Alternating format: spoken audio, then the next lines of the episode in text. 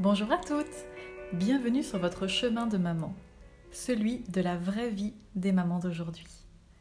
Dans cet épisode, je vous propose de prendre soin de vous et de votre toute nouvelle identité de maman. Car nous sommes toutes les mêmes au retour de la maternité. Pleinement concentrées sur notre bébé, nous avons tendance à nous oublier pour faire toute la place à ce bébé. Pourtant, un adage populaire dit que le postpartum consiste, après avoir subi un grave accident, à devoir s'occuper d'une autre personne qui a elle-même subi un grave accident et qui ne comprend pas notre langue. Cela vous parle? En tout cas, ce n'est pas entièrement dénué de fondement. Il est naturel que bébé se trouve au cœur de vos pensées, de votre monde, du nouveau quotidien à créer, et d'avoir conscience que la vie continue avec son lot de tâches ménagères et professionnelles. Le risque alors est d'entrer dans un cercle vicieux où la fatigue physique rencontre l'épuisement émotionnel et affecte durablement votre bien-être. Bien sûr, nous savons tout cela.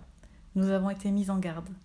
Mais le vivre est toujours un défi qui nécessite une organisation réaliste, un état d'esprit adapté et du soutien. Premièrement, vous devez prendre conscience que vos responsabilités de nouvelle mère n'effacent pas vos besoins personnels votre bien-être doit rester bien fixé dans vos priorités pour vous rendre disponible à vous-même et aux autres. De plus, notamment en matière de pleurs ou de sommeil, une maman qui va bien, c'est un bébé qui va déjà mieux. Bouleversé par l'accouchement, peut-être assombri par des douleurs, vous avez besoin de vous créer une bulle et de simplifier. Cela commence par votre état d'esprit. Vous vous entraînez chaque jour à écouter et décrypter les besoins de votre bébé Très bien pratiquez aussi cet exercice pour vous-même. Soyez à l'écoute, à l'écoute active de votre corps, de vos émotions, de vos envies, même si elles vous paraissent saugrenues, et créez autour de ces besoins une organisation adaptée. N'hésitez jamais à demander du soutien pour conserver une maison propre et ordonnée. Par exemple, recruter un agent de ménage pour un ou deux mois ne vous coûtera pas plus cher que l'organisation d'une baby shower du soutien aussi pour déguster de bons petits plats, pour vous accorder une sieste, pour prendre 30 minutes par jour rien qu'à vous, entièrement dédié à vos besoins et à vos envies. Cette aide peut venir d'une doula, véritable fait du postpartum dont le métier consiste précisément à accompagner les femmes physiquement et émotionnellement. Cette aide peut aussi venir de votre cercle familial ou amical avec une seule condition, l'acceptation de vos choix, de vos besoins et de vos éventuels sauts d'humeur. Si vos proches ne sont pas si proches, maintenez tout de même un lien social. Cela transformera vos journées, qu'il s'agisse de simples textos ou de conversations téléphoniques. Choisissez les personnes qui ont suivi votre grossesse avec la plus grande bienveillance et confiez-vous. Elles seront heureuses de cette marque de confiance et vous la rendront au centuple. Des applications telles que WeMom ou WhatsApp permettent aussi de créer des groupes de discussion. Rien de plus précieux en cas de coup de blues ou de doute et profitez de ce temps à la maison pour vous chouchouter sans culpabiliser. Prenez l'air quotidiennement avec bébé qui ne s'en portera que mieux. Dégustez au moins un vrai repas par jour à table. Prenez une douche bien chaude, sans distraction. Et épinglez, si vous le souhaitez dans votre intérieur, des petits mots qui vous seront dédiés. Je compte. Je suis la meilleure des mamans pour mon bébé. Je fais de mon mieux. Je nous aime, etc. Enfin, piochez dans notre liste les meilleures activités du postpartum à tester dès la fin de grossesse.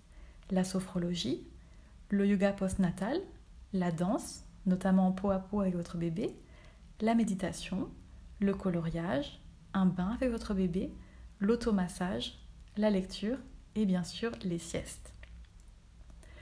Au-delà de ces temps de compensation, vous pouvez aussi réduire votre charge mentale en optant pour des astuces simples.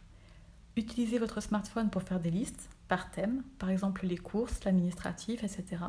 Vous pourrez ainsi compléter vos listes au gré de vos envies sans avoir à les mémoriser ou y revenir plusieurs fois. Trier et jeter au moins une fois par mois, faire le vide permet littéralement d'aérer votre esprit et aussi d'accueillir ce qui ne trouve pas de place dans le désordre. Accordez une place à chaque chose que vous souhaitez conserver et n'hésitez pas à donner. C'est un geste qui comble autant celui qui donne que celui qui reçoit. Déléguez les tâches, en n'hésitant pas à aborder la répartition des tâches avec votre compagnon, en exprimant tout simplement vos besoins sans le mettre en cause, et associer les enfants dès le plus jeune âge. En dernière année de crèche, ma fille par exemple choisit ses vêtements et sait mettre ses bottes.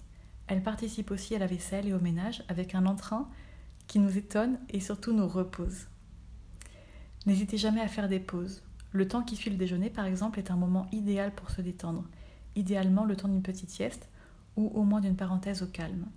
Même au travail, quelques minutes de marche ou de méditation rechargeront vos batteries pour vivre pleinement la fin de la journée. Et enfin, positivez.